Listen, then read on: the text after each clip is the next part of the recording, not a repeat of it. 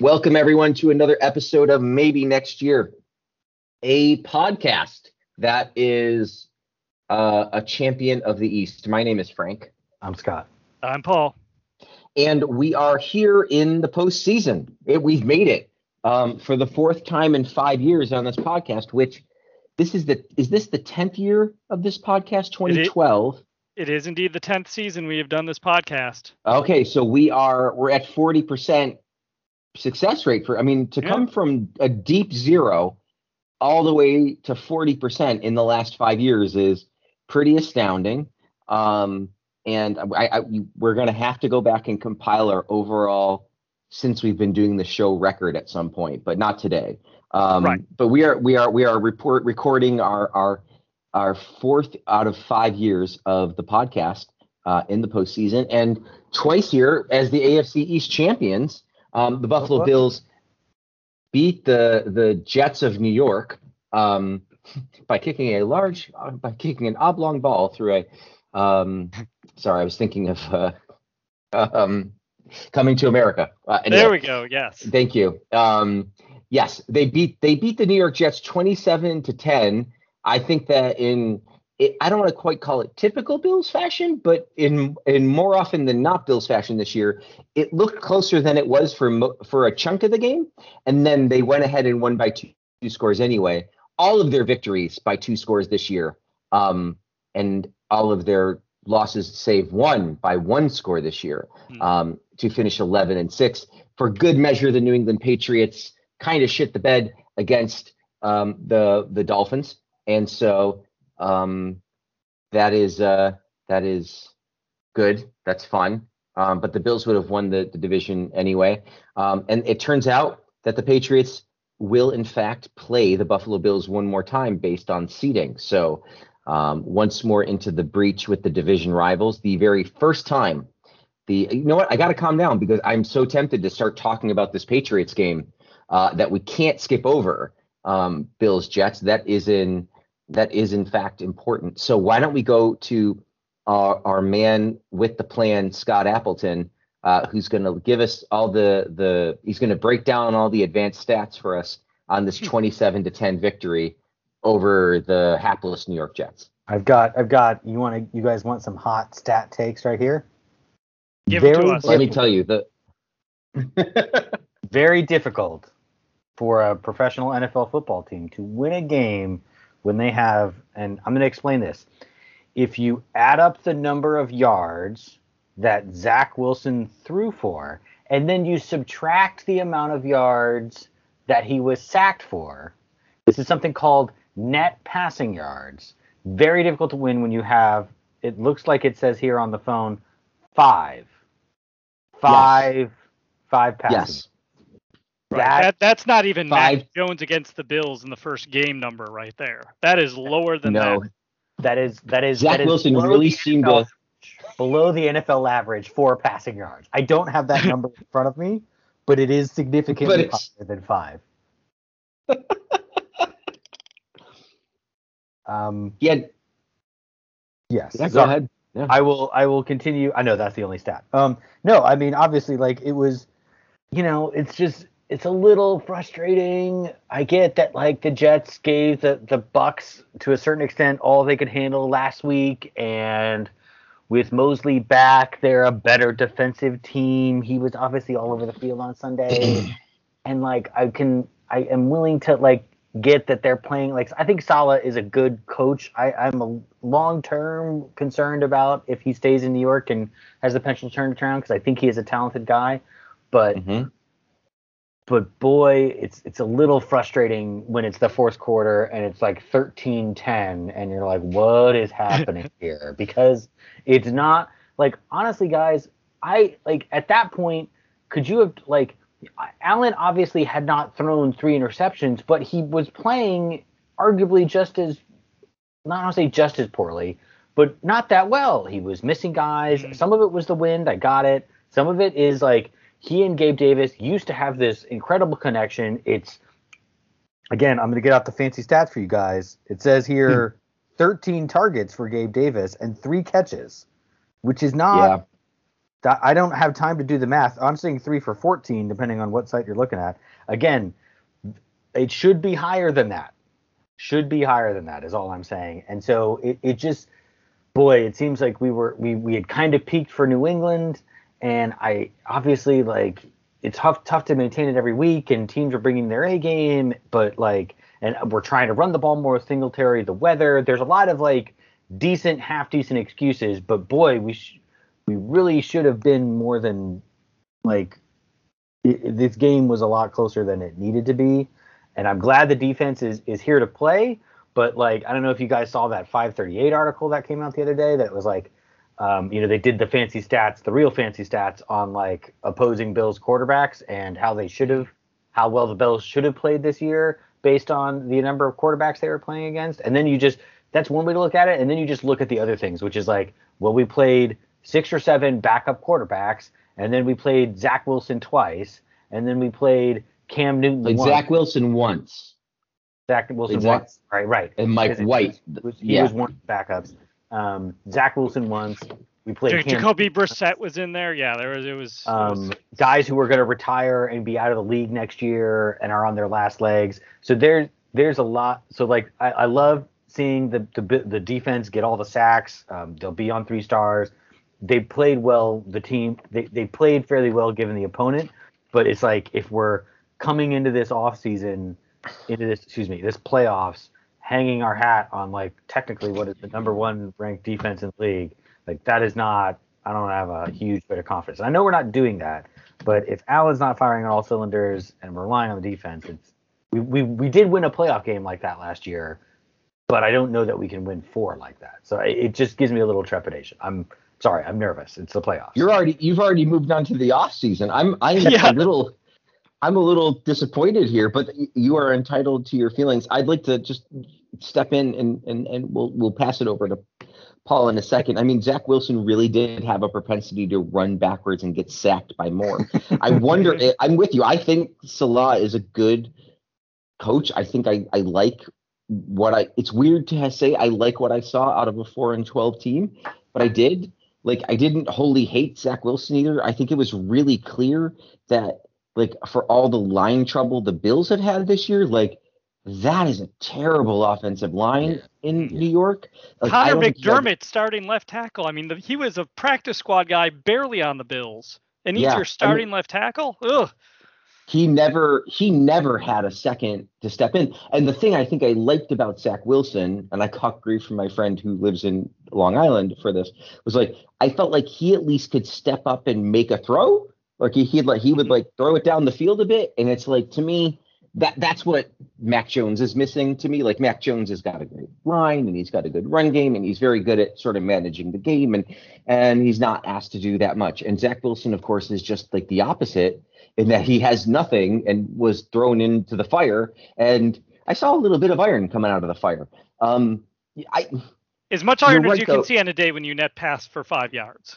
precisely and in 40, 40, 40 it's weird to say but 40 of his five yards come on one busted play where they over pursued the interception and a touchdown happened um you know it's one of these things where i, I think let's let's turn it over to paul on this question i think it's a, a good point to talk about um, whether the Bills are a, a, a paper lion on defense at all, um, per Scott's point, and also addressing kind of the the it's it feels like sometimes they they turn it off and turn it back on. Like they get a little the the beginning of the game. Paul was I'm going to throw it to Diggs until he gets his bonus, and not only did that he get his bonus, it it worked. It was like a really great offense. Like that was a perfectly acceptable way to play football, and in fact seemed to be like hard to stop. So why do they stop doing that? And then also, are are you nervous, or how do you want to view this game? Because I noticed that Scott can't also can't help but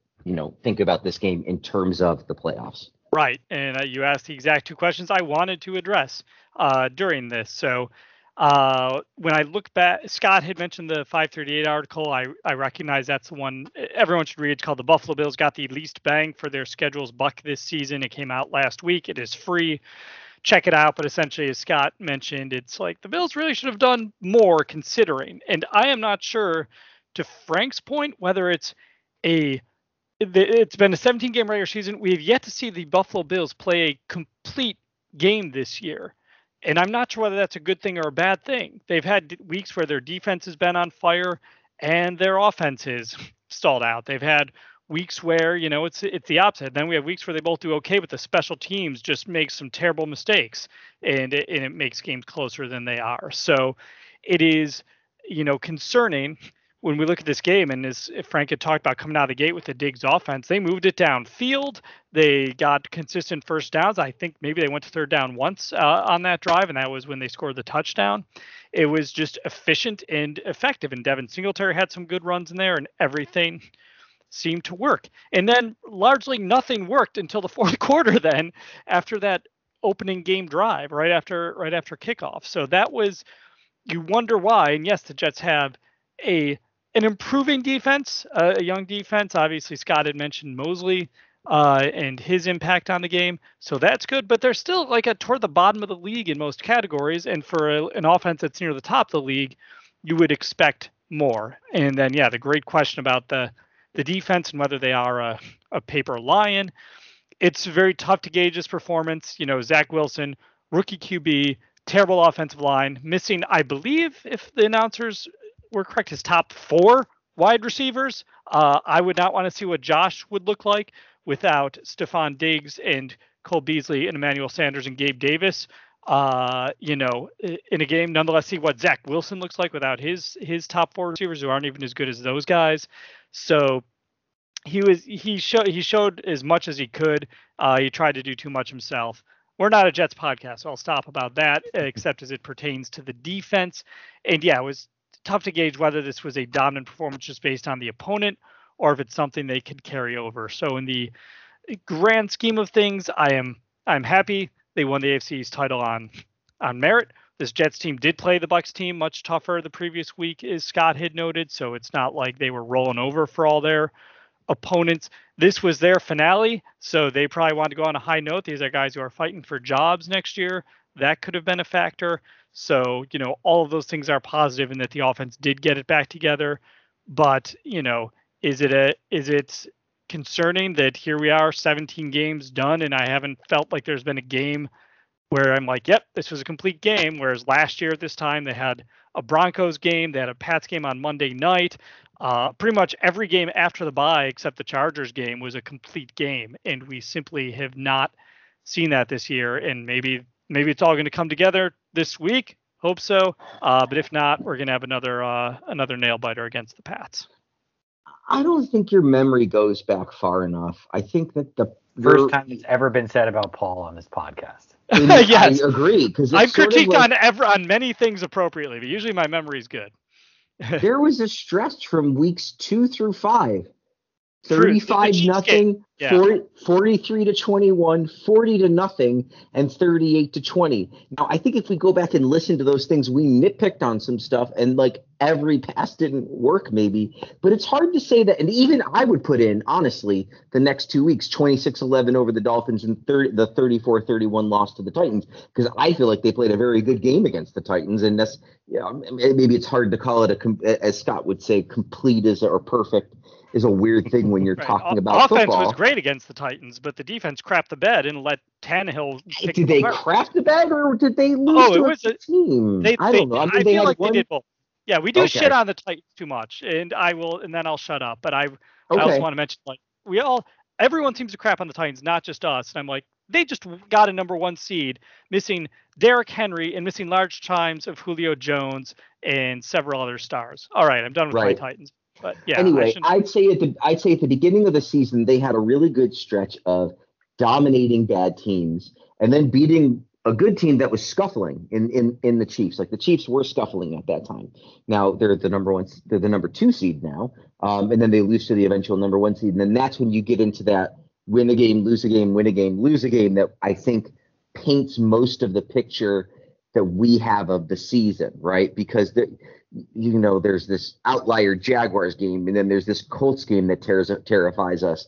And um, certainly, like focusing on this game, you know, it was a there was that awful sequence of like three or four plays where Josh Allen thought the receiver was doing A and the receiver was doing B, and it was hard to say who was on the wrong page. Like it felt very disconcerting because I you just you are especially when you painted against the masterful touchdown in the first quarter with Diggs, which is all Allen and Diggs being on the same page. It is like 1000%.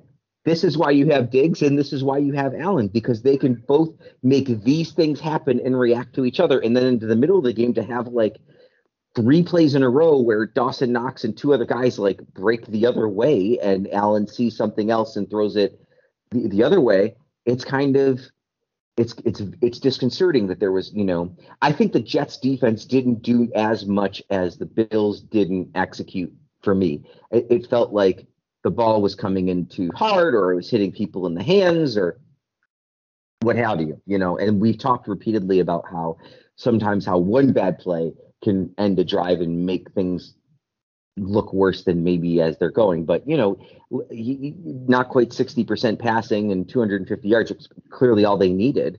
But um, and, and and a bright spot, Devin Singletary running. The other thing that I think paints this game is Matt Haack absolutely, you know, had a, a Rick Ankiel pitching moment um, in the middle of the game where I thought for like I, I I've read the, his book or Kill's book and, and how he lost the ability to pitch in the middle of a game and never got it back. And I thought for a minute we, that's what we are watching, that we were about to watch a punter like lose his career yep. based on because he was just like, I can't do it. I don't know what's happening. Like yeah, he got the like punting yips. yips. Yeah. You know. He had the punting yips. And then he got a couple off, which was good. And um you and know, then he gives huge time at the end with the oh I'm gonna drop it and then kick it eight yards. Yes, yes. Um, so um, all the more reason to go for it on fourth down, as far as I'm concerned. But anyway, that's a that's a philosophical question for later. Um, I think that paints the game a bit more than it needs to be painted too, right? Because that's such an unusual sequence for any professional, really. Like that's a that's a hard thing to to happen or or even contemplate happening.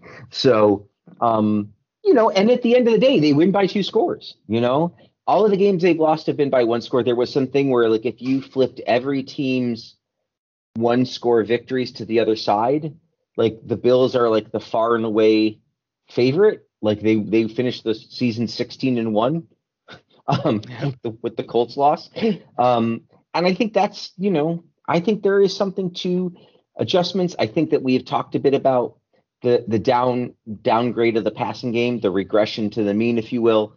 Um, some of the receiver stuff, like not really getting the great running game. I think you had COVID issues at key key points of the game. I think if you had the COVID issues that you had against the Colts and the Buccaneers and like the first Patriots game, and you put those against Washington and the Texans or something, like it, I don't know, it, it, it it like you know maybe or the Jaguars, right? Like maybe maybe some of the season shakes out differently. I think the the good thing, I think the thing that really encourages me is, you know, they beat the Patriots 33-21, you know, and they were up 17-7 at the half and 20 to 7 going into the fourth and uh, or 20 to 14 going into the fourth and then they put them away in the fourth quarter and that was a I think a very fair comparison um, for what we're hopefully going to see this week. You know, so that's that's that's where I'm resting my laurels. Is I you know,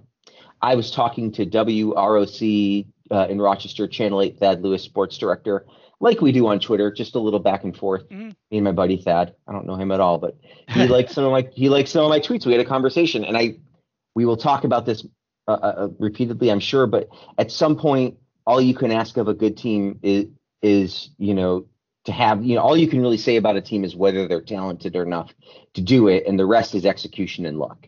And that's where we are now. It will be a matter of execution and luck going forward, and uh, we will get to more of that soon.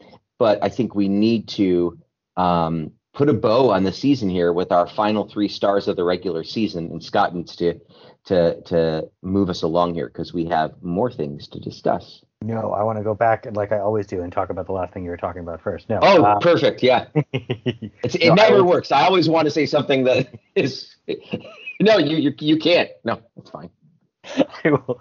I will briefly say I think the challenge is is that this the the thing I take away from this Bills team, unlike previous Bills teams, is that maybe the overall talent might have been arguably even better than last year's, but the consistency just wasn't there. And that's again like why is that? It's it's Mm. I mean Frank got to the execution bit. It's I can't tell you why some weeks they execute and some weeks they don't.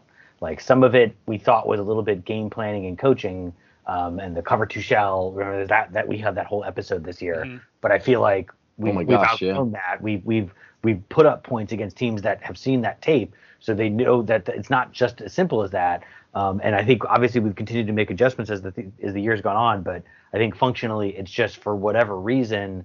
I don't know if it's leadership or ec- like how about why does the execution shift so rapidly week to week? That's why I mean that's why McDermott gets paid all the money is to try and figure that out and make him do it. But um, regardless, they got to 11 and six. They're in the playoffs. All we have to do is win four in a row. We've done that twice this year. Let's just do it one more time. Um, so three stars. Honorable mention C.J. Mosley, just because the Jets were in this game, and I'd say they were in this game and in some part because the Bills could not, you know, get out of their own way for a little bit. Uh, but but the Jets defense obviously had a piece of that in terms of slowing down the various pieces of the the Bills offense. And Mosley's a good player, and obviously has had a tough time of it since he put on the Jets jersey three years ago and has played only about like 15 games for them. But um, yes, that's your honorable mention there.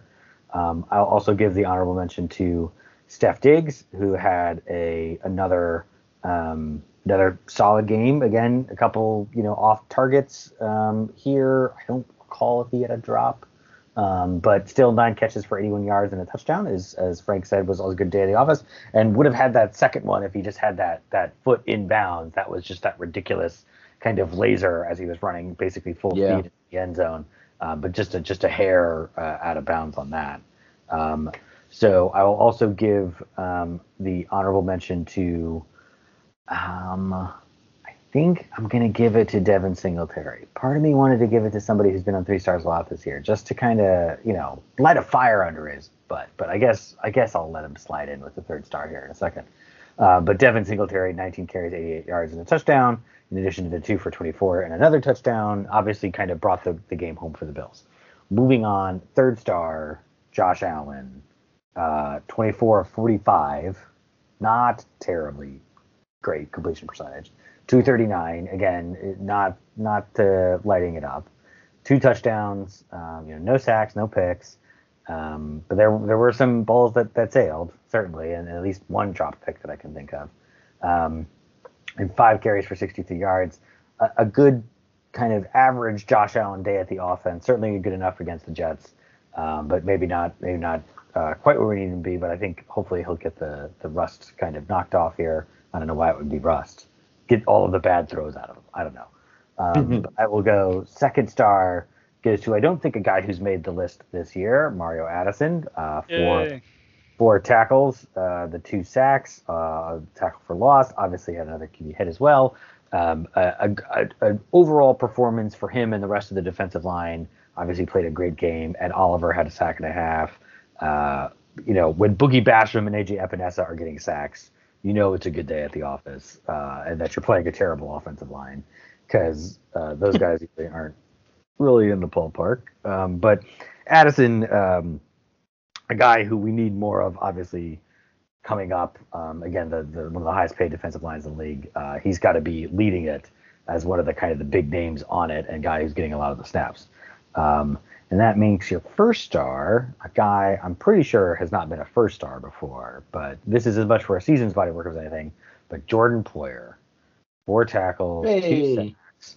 Um, did have did not have any pass deflections, but I think was He, in on he did try an interception that uh, ended up in a touchdown, but that was one minor thing in an otherwise very good Game. Bit of a con- bit of a controversial first star Yeah. based on this game, but Based- hey, I- yeah, and and um, what I will say is I'm also have been doing some reading at various points as I often do.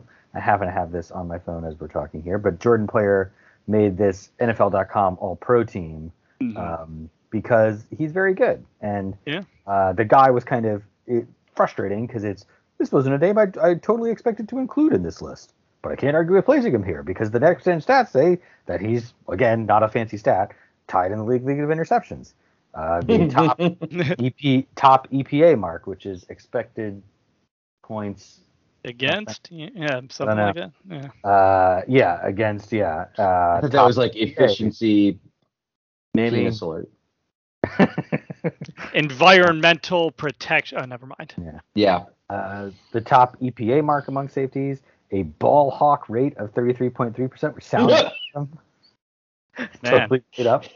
Jairus Jairus Byrd is jealous of that one right there. Oh my god. Third best mark among all safeties, and erasing expected completions at a rate of negative 16.9%, uh, well as nine pass defense and a low passer rating allowed as nearest defender as 19.4. So um, again, I think Poyer probably again both both of our him and Hyde underrated as the safety duo as we've often talked a lot on this show. Getting that we're into the season, I thought it was appropriate. I, yes, I'm tracking that. Might have been a hair aggressive on the on the uh, on the Zach Wilson ball, but you know, uh, as as Frank would say, you know, I want my Yep. Whatever being aggressive, right? You know, go for the big plays. If you don't always make them, you're going to make some of them, and still got to win making aggressive plays. So what if you're playing safety and your job is to make sure nothing gets behind? Depending on when it's your job to be the last line of defense, big okay, Depend- well, depending on the defense, that is his job. much like much like the Bills this year, I feel like this three stars was a bit inconsistent. What can I say? It's feel like only that was- appropriate for this team. Yes, it's only appropriate. Well, I, I commend Scott for another excellent year of three stars through the regular season. Um, and we, I'm, we will have some stars at least for at least one more game um, this year, so we'll do that. Uh, let's see, uh, game blah, blah, blah, blah, playoffs, week 18, insanity. Oh my God. Um, where to start? The the the Colts lose to the Jaguars to the Jaguars. Um, Pittsburgh wins as I told my friend, I have a friend who's a Titans fan, and her husband is a Steelers fan, and I told her nobody fails up quite like the Steelers. They they just they remind me of Andy Bernard from The Office, where they just sort of like boop, they fall down, and then they're like, oh, guess, guess who's the manager in season eight? Um, he's they're just they they do nothing. They do nothing well. I don't know what they do well. They're they're not a great defense they do nothing on offense. They just sort of slow the whole game down, and I think they like hypnotize you into being bored, and then they like sneak out wins here and there. Although apparently Andy Reid said they're playing like a top seed right now, which must be like you know because he has to play them uh, this weekend. Um, so they um, and, and this is only I think Paul needs to tell the uh, the recap Yeah. because they need the tie sorry, they need anything except a tie in the Raiders Chargers game, which is the last game of the evening. And Scott is like Scott is in bed at like halftime of the the Bills Jets game. He's certainly not staying up Right. for. Though he was almost awake by the time Yes. the, the game had ended, which was funny. I did notice that on the on the on the, the chat thread that Scott had already replied to what you were saying by the time I read it. Um, in any event, um, can you do? I, I'm sure listeners Yeah. haven't paid attention to the, the extended news and are relying on you to tell us, Paul. But it I mean, was you just watched it. I did. It was the most insane game I've I can remember seeing. That was just part of you know what we saw last week. But the the end of that, I mean, the Raiders are up 15, and there are people on Twitter saying, "All right, it's looking like it's going to be the uh, Patriots coming into town." And I just I wanted to tweet it out just to make it official. I'm like, "All right, well, let's make sure the Chargers don't score here." And then they had a fourth and freaking 21 and they score a touchdown on a, on a bomb. And then they convert the two. I'm like, all right, well, they're still down seven. They still need a three and out and then to drive down and score again. And on the next drive, they overcome three more fourth and tens. And on the last play of regulation, throw another touchdown to score. So this was already insanity to tie it. And then it goes into overtime and then exchange of field goals. And all of a sudden you're down to four minutes left. And I'm texting with my Steelers friends friend, and I'm like, I'm so sorry you're going through this right now. Uh, and she actually said she was cool with it, and she was very chill because she felt the Steelers had no business being in the position they were anyway. She felt like she was playing with house money uh, watching the game.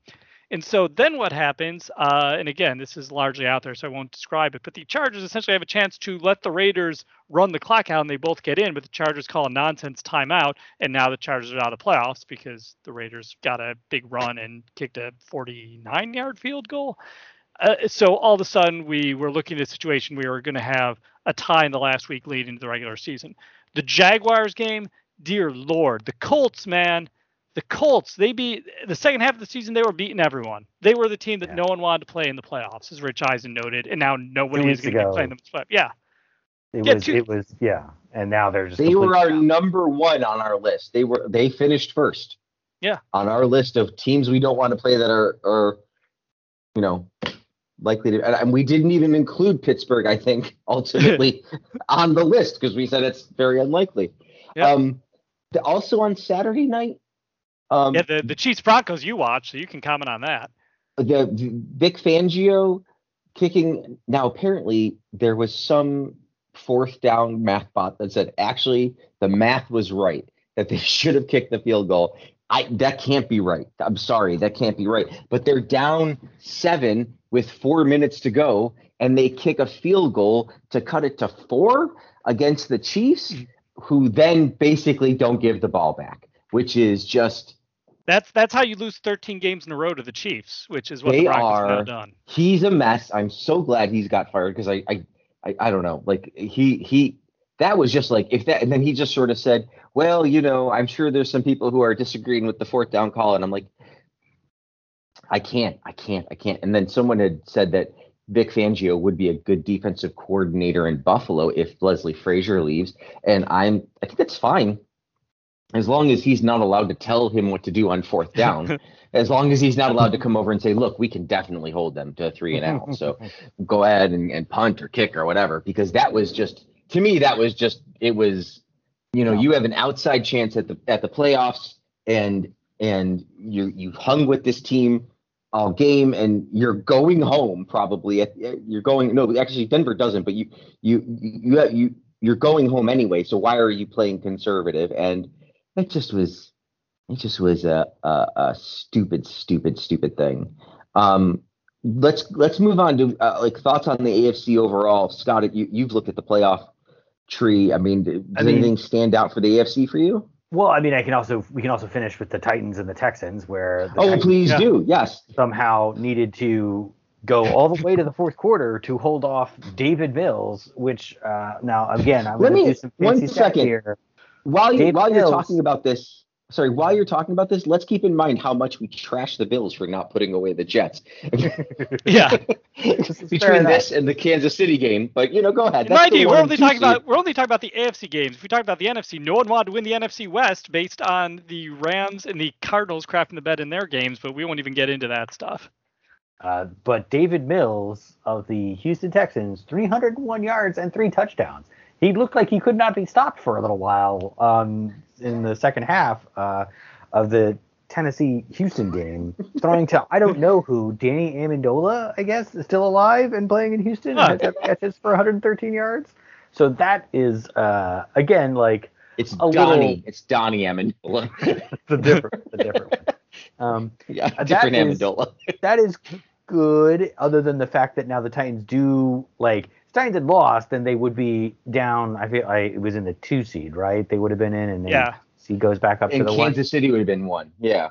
Um, that and then they have to then play next week, but now they'd get to the week off, and they get potentially Henry back the week after, so they're going to be a different team a little bit. But obviously, the fact that their defense is so clearly porous. I mean, the Bills obviously did a nice job against them in the first game, so that's Mhm. not terrifying matchup, even if they are at a full strength offense, because it was a close game. We'd still have to go to Tennessee and do that. But honestly, the weather's probably going to be better in Tennessee, given how pass reliant we are right now. I'm not sure we're really like super excited to be playing a lot of cold weather wind games potentially. Build a dome.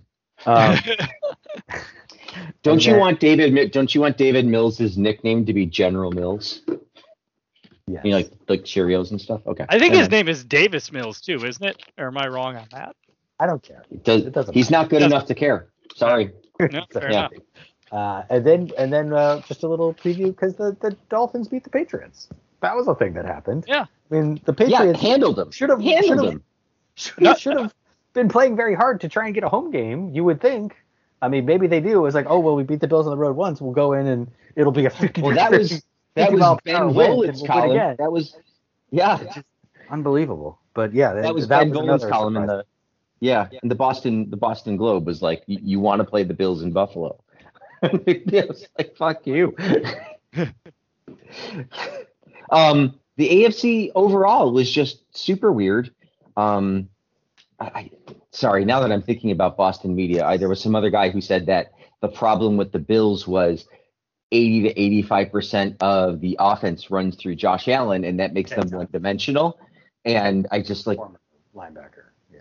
yes, I was like, that's just not a thing. I'm Yeah, sorry. Patriots never did that with a quarterback No, for that's just- 18 that's just- years. yeah. That's just every good offense.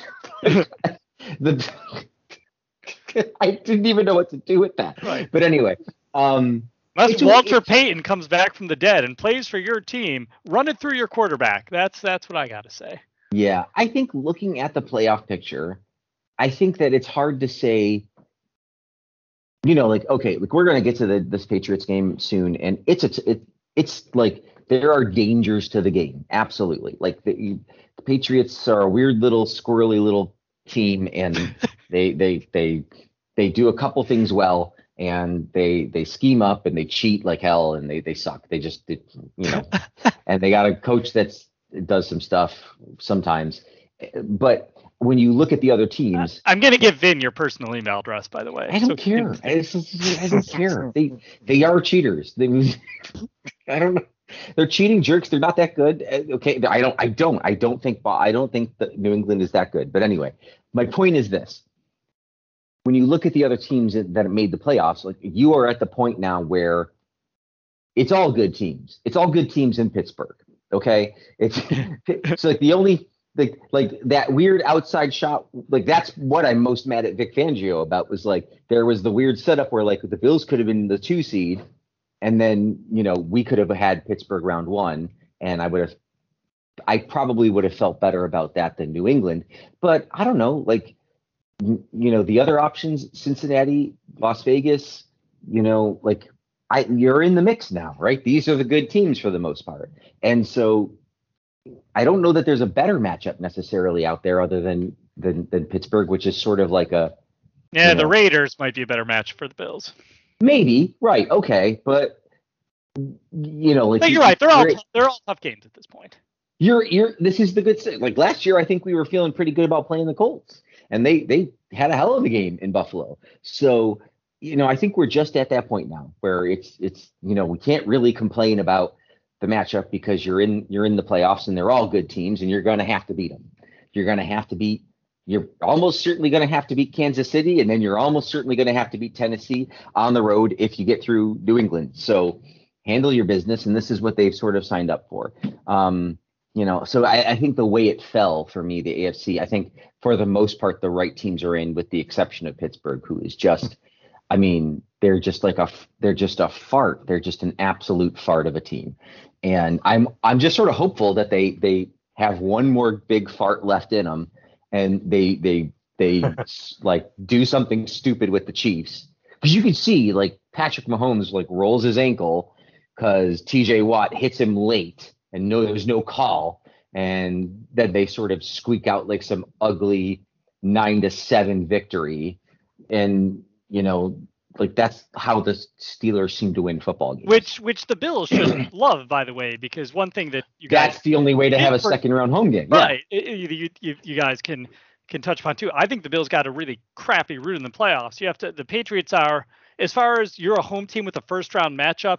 The Patriots is the game I think you wouldn't want of those, and it's the one the Bills got. You win that unless uh, the Steelers beat the Chiefs in the scenario that that Frank just mentioned, where you basically uh, destroy Mahomes' ankle. Um, Mhm. The Bills will have to go on the road to Kansas City, and then if they can manage to win that game, then you're going on the road to you're either going on the road to Tennessee or you've got to host probably Cincinnati, and that wouldn't be no, and those are just not that that's a they get no breaks in the play. I feel like last year with the Colts, and and that was a tough it match. goes the other way. Yeah. Th- That's what I'm saying though. Like if you're the three seed, it goes the other way. It's like Mm-hmm. okay, well then your second game is again is on the road against Tennessee, and your third game is almost certainly like uh in Kansas City or hosting. Um, yeah, I mean if you're if you're a four seed, yeah, there's there's definite or yeah, vice versa if you're yeah, the yeah, four seed. Sorry. right because that four seed is Yeah. tough because then you do have to get Tennessee. Yeah, so I guess it just kind of reverses the order. That's a good point. Yeah. Your best bet I is mean- to be a seven seed, pull a well. Your best bet's to be a team that doesn't have to play the, the top two seeds somehow. Well, if you your can best manage bet that, is to- your best bet is to beat Jack. Like, and here we go. You know, we used to talk about just missing the playoffs because you didn't beat Detroit.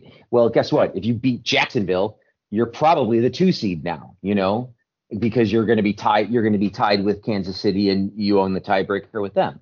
So, hmm. you know, that's something you look back at and say. That's a, that's where execution throughout the year cost the Bills, right?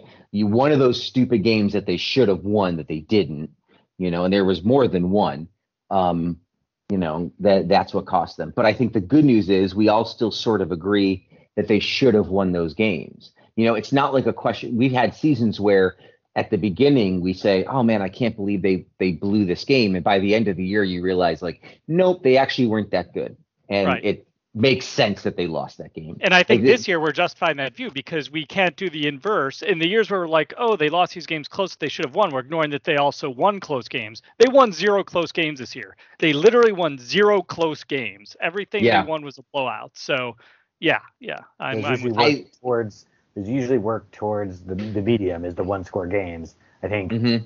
the difference this year a little bit. I will say the one thing about the inconsistency that you could also maybe point to a bit is the red zone offense. I feel like that has been a consistent problem in some of these games that we've seen throughout the year is the failure to get in the get in the end zone when you're Yeah. in close. I think that is also a thing that has come in, and so that has gotten a little better the last couple of weeks, but it's not all the way there. But I think again, in terms of the bigger conference picture, I mean, I think yeah, there's a lot of there's a lot, there's going to be a lot of reasons the Bills could w- don't win the Super Bowl this year, and some of them will be if it's short of getting to the actual game, it'll be because they they weren't able to do that in so many games this year. I don't know if you saw Brian Knowles' tweet, by the way, of uh, it, if every uh, the current NFL stands, if every single one-score game had the opposite result, the Bills would be the top team in the league with a 16 and one record. I swear I said that about 15 minutes ago. You did well. I was just kind of indicating like that's like no one's even within five games of that. oh right, no, yeah, exactly. And I there was some other the Steelers, about- Frank, to your to, to since I you know I'm backing your point here, the Steelers would be three, 13 and one yes, if every one score result was reversed. especially if you flip that tie to the other Yes. yeah. Um, the, the other thing that I saw was like there, like there's only been a handful of teams that have have won this many games by double digits. You know, all of their victories have been by double digits, and four of the I think it was like four of the other five had been to the Super Bowl, and three of them had won it. So it's it's good evidence that you know you you you know that there's some there's some good stuff going. I it's evidence, right? Like that's kind of almost voodoo stats. I, I get mad at if somebody else used that, but it's it's nice to have that in your pocket. And we don't have listener questions this week, so Yep. You know, uh, everybody was a full practice go. I did see the cornerback for New England was on the COVID list. I am confused as to if he can get off the list in less than five days. Yeah, because we had we had Gabe Davis off the list a lot faster than I thought. I thought he could come off the list a couple weeks ago, but he did. Yeah. I every time I read the memo, it feels like five days is the minimum, but I obviously am not reading something correctly because I've had several people point out that there was people who got off the list faster. Um, I think in Pat's event, big injuries. They're missing Isaiah Wynn didn't practice today. Uh, they're Yeah. he's their left tackle. Crowder didn't Crowder didn't practice. Um, let me see. I'll see if I can find it. In Yeah, any event, yeah. they, yeah, there's no nobody like definitively out yet for them, but they have they have some concerns. And Buffalo right now, knock on wood, has a clean sheet. They they basically have access to everybody they want except for Tre'Davious White, who's obviously gone for the year. and Justin um, Zimmer, who we always forget about, but they Mhm. they missed him for a while there and uh, on They did. the interior running. Yeah. Um, so with that, we should do this day in Bill's headlines because then Yeah. we need to then we need to uh, do that. Have wait, have we signed Shaq Lawson yet? Has anybody? We have not. Uh, official? I have him in my. It's still just the Trainwreck Sports report that I shared with you guys yesterday that said they were signing him. Sal Capaccio, as you noted, Frank uh, said that you know there's he hasn't heard anything from his sources. Most probably at this point, we have nothing official from the team. So Okay. that's where that's where we are. But I'm glad you brought up Shaq because Okay. maybe he'll Bill by this game. Yes, he might be a practice squad Bill by then. Okay, so let's do this day in Bills headlines, and then we will get to Bills Patriots round three. Right. So this is January 12th. We will go back to uh, January 12th of 2021 to start with our warm-up question here. Bills say wide receiver blank was tough as nails playing through injury against the Colts. Cole Beasley. Cole Beasley. All right, there we go. Uh, two years ago, 2020, Bills Mafia creates GoFundMe to pay for Blank's fine. Blank says proceeds will go to charity. Uh, Blank was penalized 15 yards for an illegal blindside block on Houston Texans linebacker Oh, Jacob Martin. Yeah, in the playoffs game at Yep. the end. Um, it was. I want to say it was. Was it Dawkins? It was not No. Dawkins, No, it wasn't. Dawson Knox. not No, Knox. it was an offensive lineman. It was. Uh, Tight end's a kind of offensive lineman. so. Half the time, sure. um, it's a big guy. Um, not one of those. He's a- Uh, not one of those five small. 180 linemen that you find. big guy who hits other guys. Yeah. Okay. Yeah. That was him. Oh man, this bugs me. It wasn't one of our. one of This. I'm not gonna get it. Just, but just shout you- out if some you- offensive lineman names. It's not an ambiguous answer, really. Do you- Yeah, I mean, it, I'm trying to think. So two years ago, it would have been. Um, Mitch Morse. it's not Morse. It's not. Um, it's another guy. He was like, yeah, he was a fan favorite, so people paid the fine. What? It's not the snowman. right. Why? Why are we stuck on Deion Yeah. Dawkins? I can't. Yeah, all I can't Well, get out of. I've, I'll give the answer, and then you guys can beat yourself up for missing this, and our listeners can make fun of you. Uh, Cody Ford. Cody yeah. Ford. All right. Yeah. Uh, two quick non-quiz headlines to go to. 2019, Bills should ignore drama, try to acquire Steelers Antonio Brown. Uh, Mm. Don't know who wrote that article. And then 2017, there were lots of uh, Bills hire McDermott articles. So that was a good day. Yes, on 111, which I thought was Yes, was pretty cool. Appropriate. All right, and this year the Bills won 11. They won 11 Oh, games. Hello. All right. Mhm. Uh, Good 20. numerology. Good numerology. Yes, I know. Uh, just call me Miss Cleo. That's what my Mhm. my wife does. All right, 2015. Amidst a ton of headlines praising the Rex Ryan hire, there was this headline: Rex Ryan reportedly wants blank, not Mark Trestman, as Buffalo Bills offensive coordinator. Blank has been San Francisco's offensive coordinator since 2011, but his status has been in limbo with the 49ers and coach Jim Harbaugh parting ways this offseason. Blank was one of 14 candidates that the Bills interviewed for the head coaching job. Greg Roman. That Greg. Greg yeah, Roman, job guys. Um, getting there. Yeah. you were you were you were starting the Greg, but but Scott. So slow. Sad. All right. Billy. 2007. Blank's mouth may run him out of town. Chances are Buffalo Bills general manager Marv Levy isn't a regular reader of Penthouse magazine. He might want to pick up the latest issue though. In it appears an exclusive interview with Blank, who had plenty of interesting things to say about the future of the team in Western New York. Blank made disparaging remarks about the city of Buffalo and asked for his thoughts on Toronto over again NFL team. Blank took it a step further, suggesting that the Bills should just move their operations up there. Oh wow. Um. Uh, He did. He was in fact traded shortly after these comments. Was it? Was it? Was it? I know Well, McGahee playing. Yeah, it was McGahee. It was Yeah. him. Yeah, and then he went to Baltimore. Right. Yep. All right. Um, t- t- t- 2001. Texans meet with Bills assistant blank. This begins a. There are a lot of assistant things today because you know this Hmm. Bill season is normally over by this point. Um, Yes. Bills defensive coordinator blank was busy this week boning up for his first interview for an NFL head coaching job. Blank is scheduled to meet with officials of the new Houston Texans franchise on Wednesday and Thursday to interview for that expansion club's opening. This will be my first one, Blank said. I was very happy to get the call and I'm excited about it. So basically the defensive coordinator in 2001. Yep. And he actually had a bunch of tenures with the Bills. He was a defensive line coach under Levy from 86 to 89, a linebacker coach from 95 to 97, and then was promoted after that to defensive coordinator under Wade Phillips from 98 to 2000.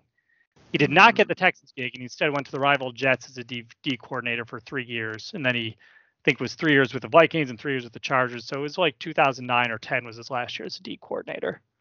Hmm. Bruce Smith loved this guy. Marcellus Wiley loved this guy. Um, Yeah, I'm starting to. He was the guy who said something stupid during the Super Bowl, right? No, that was uh, Chuck Dickerson. He had a, Yeah. his own radio show. That guy was an idiot. This guy was well, not an all- idiot at all.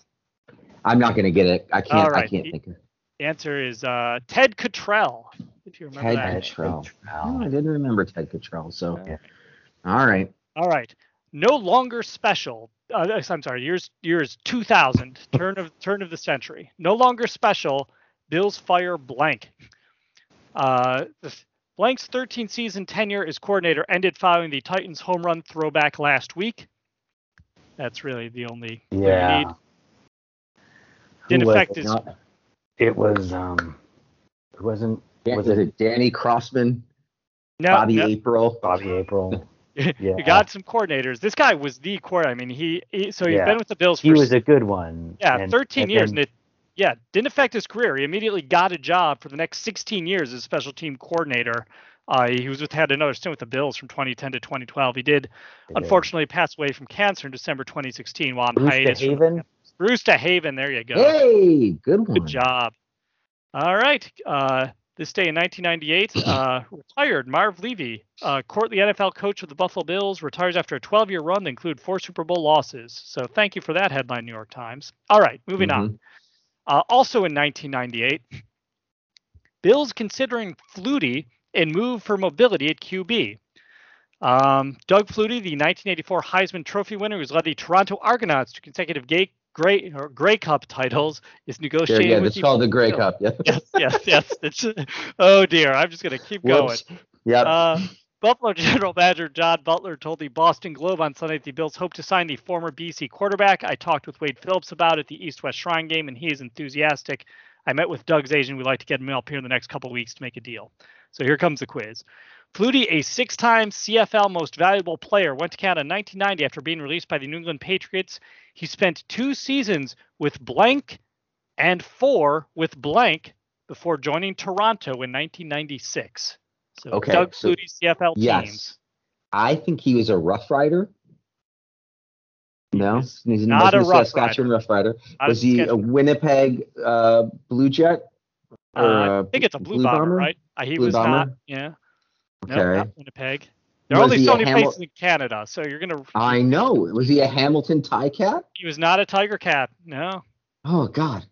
This Was this he- segment will be called Frank names all the CFL teams. Was he a Montreal Alouette? it was not a Montreal Alouette. Oh man. All I literally Um, those were the those like I got like of CFL teams you that I can think of. You named okay. three of them. So Okay. Let me pull I up. A, I'm gonna. I'm not gonna pull up a list. I'm just gonna pull up Canada, Canadian provinces. Because once I see the names, I should be able to get the teams. I think. Vancouver. Uh, yeah. The Northwest Territories. Yep.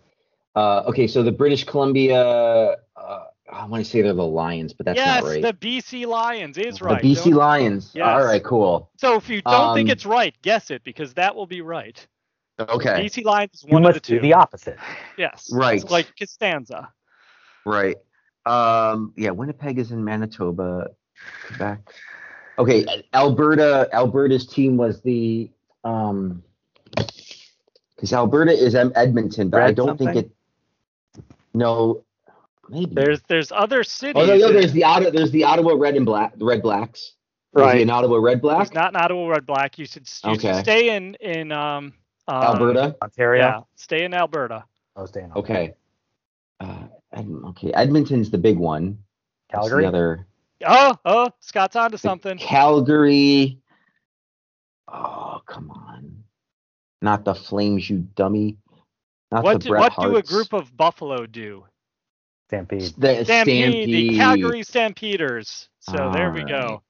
Alright. Two more to go. That was a Now I gotta good. pull up the CFL team. I just am happy I got uh, you know as many CFL teams as I You- did. You, you do it pretty well. Uh, all right, 1995. Blank accepts Jags position, spurns opportunity to be Bills defensive coordinator. The Bills search for a new defensive coordinator to replace fired Walt Corey continues. Blank, with whom the Bills had received permission to talk, accepted the defensive coordinator's position with the expansion Jacksonville Jaguars. Blank was defensive backs coach at Green Bay uh, the past nine seasons. It says Levy has spoken, has moved on, spoken with Wade Phillips this week at the East West Shrine game, uh, college All Star game in San Francisco. So, guy, they, this person okay? go ahead. You're about to. I just was going to ask if this person has any other tie to the Bills other oh than yes. In fact, uh, let's just say we wish this were the last time this man's name showed up in Bills headlines. Ah, Dick Jauron. Dick Jauron, very good. Okay. Big much. Uh, All right. Last one, 30 years ago today, 1992. Headline in the UPI, the Bills 10, Broncos 7. The first touchdown of uh, former running back's life put the Buffalo Bills back in the Super Bowl Sunday and sent the Denver Broncos home from the playoffs in untypical fashion without embarrassment. Carlton Bailey, unheralded on a team known for offense, scored on an 11 yard interception return in the third quarter to highlight a defensive drama and bring the Bills to the AFC title with a 10 7 win over the Broncos.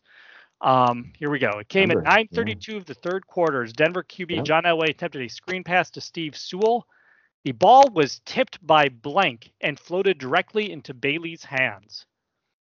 It was supposed to be Shane Conlan's blitz, Bailey said of his fellow inside linebacker, and we switched it up. But hey, blank made the play by tipping the pass. Blank also had a 12-yard sack, one of four by Buffalo's malign defense, which ranked 27th in the NFL this season. So who All tipped right. the pass Carlton Bailey's hands that he ran in for the, the only touchdown of the Bills had all game and a Uh, yeah, I. I remember the game. It was a very cumber. It was a, such a weird game to think of Buffalo and Denver not being able to score. Yep. yeah, and two Um, mediocre defenses allegedly Yeah, and decent weather. So, all right, who would have tipped into that? And I will, I'll tell you right this: it's not, it's not two obvious ones on the D line, which would be Bruce Smith, of course, and then the other one would be Leon Seals, who was just an answer last week. All right. So, um, and it's not the linebackers. Right, not a be- linebacker, Okay. not the Who great late? Mark Pike. Jeff. Jeff was Jeff Oh, Kent oh. in there. You're- Jeff you're- Kent. uh, Jeff Kent was a great San Francisco Giant. Why am I saying his But name? Yeah, Jeff. Jeff- Um, Jeff Wright. Jeff. Yes, Oh, Jeff Wright Jeff made Wright, the thank play by tipping the pass. I, I had Jeff. I couldn't get to the other side. Normally, it's the last name that gets to you, not the first. But yeah. Mhm. All right, hey, not a bad job this uh, week, guys. And that was the Stain Bills headlines for January 12th. To finish out, um, we we did not mention the Edmonton Elks. Oh which yes, is actually the only current CFL team that that we didn't mention. We got all the other ones: Hamilton, Right. Montreal, Ottawa, Toronto, BC, Calgary, Edmonton, Saskatchewan, and Winnipeg. So, and then there's plenty of defunct teams which we don't have to go through. right. And I feel like the Edmonton Um, Elks are newer. I don't remember them as a kid.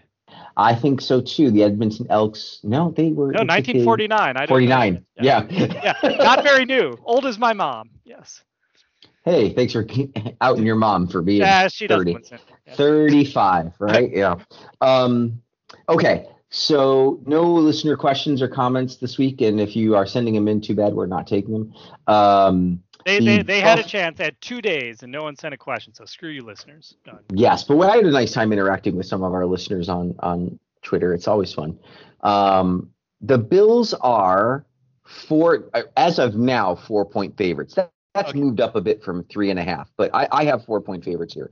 Um, and Odds Sharks, Odds Shark uh, says they will win and cover, and the total will go under. They're predicting a 25 to 17 score. The consensus is 44 points. And let me see Orchard Park weather.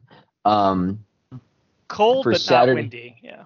Yes, I'm seeing a little bit of cloud cover at a high of nine and a low of one.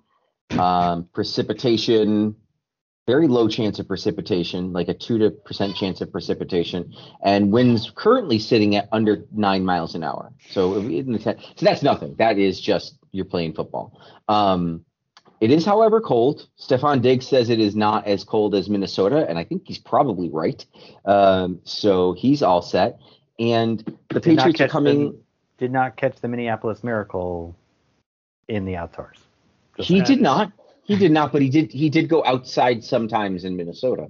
Um, the Patriots, for the record, Jamie Collins and Isaiah Wynn were the two players who did not practice um, today. Uh, there was tons of people who are limited, but I'm not going to list them because that is just like a Bill Belichick thing, um, where they're you know routinely doing that. Um, but here it is, guys. This is the time to get all of your anxieties out.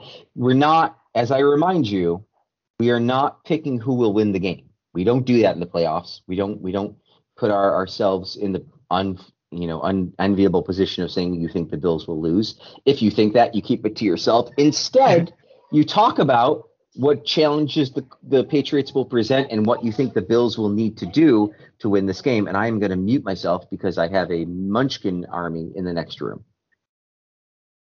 Uh, I can. And I should. Or yeah, yeah. I should definitely tell someone to start. Because that is my one fucking job on this podcast is to direct traffic. So Scott, please, would you start? Thank you. Yes, I will start, and thank you for doing all of the things you do for the podcast, Frank. Yeah. Um, I will start by saying I think the Bills uh, would win regardless if I was uh, being forced to say that or not. I think um, the Democratic Republic of, of Frank right now. exactly. Shut up, kill him. you can just get a new one. Exactly. All right, new Scott. What do you think? um, I I am 100 percent 100 uh, percent confident. No, uh, I think yeah, it's it's obviously the the Pats are a tough challenge. I mean, I think um, Belichick obviously will look at what we did in the last game in terms of McKenzie. Um, I think he is obviously a big kind of question mark for this game of now with Beasley healthy. How do you um, what what is your what is your plan for McKenzie and Beasley? I think for me, I think the Bills run the normal offense, and that means Beasley's in there more of the time. I do like what we've done with McKenzie more as a kind of fast running back where he's in the backfield. Um, but I also think that we have to practice it enough so that if we need to go to McKenzie in the second half, we can do that because obviously he was a matchup problem for the Patriots kind of secondary in the first game. Um, and I think that that so I think we need to that's how I want to play that. Um, I think obviously again, like we've been doing enough. I, I think weather permitting, you you sprinkle in Singletary as as as needed. You know, a pinch, not uh, a pinch, is more than a dash, but less than um, a handful. All right, we don't want a handful of Devin. We want a pinch of Devin. Um, a lot of Josh Allen. Um, hopefully, him and Gabe Davis are back on the same page because I think he's a good matchup because um, obviously J.C. Jackson's a good cornerback, and you're you, you're. I understand Steph Diggs has had good success against him. They keep telling me this, but every time every time I see him, he's behind Stefon Diggs. He has intercepted Josh Allen on a number of occasions. So let's not yeah. let's not start you know throwing throwing shade quite yet. Um, uh, okay. So yeah, it's. I think mm. that's the thing. I think obviously, and then when you look at the defensive side of the ball, um, the the run game and the that that's the thing, right? We have to stop the run. When Harris has been able to get untracked, that is when we've had big problems. We have to stop the big run.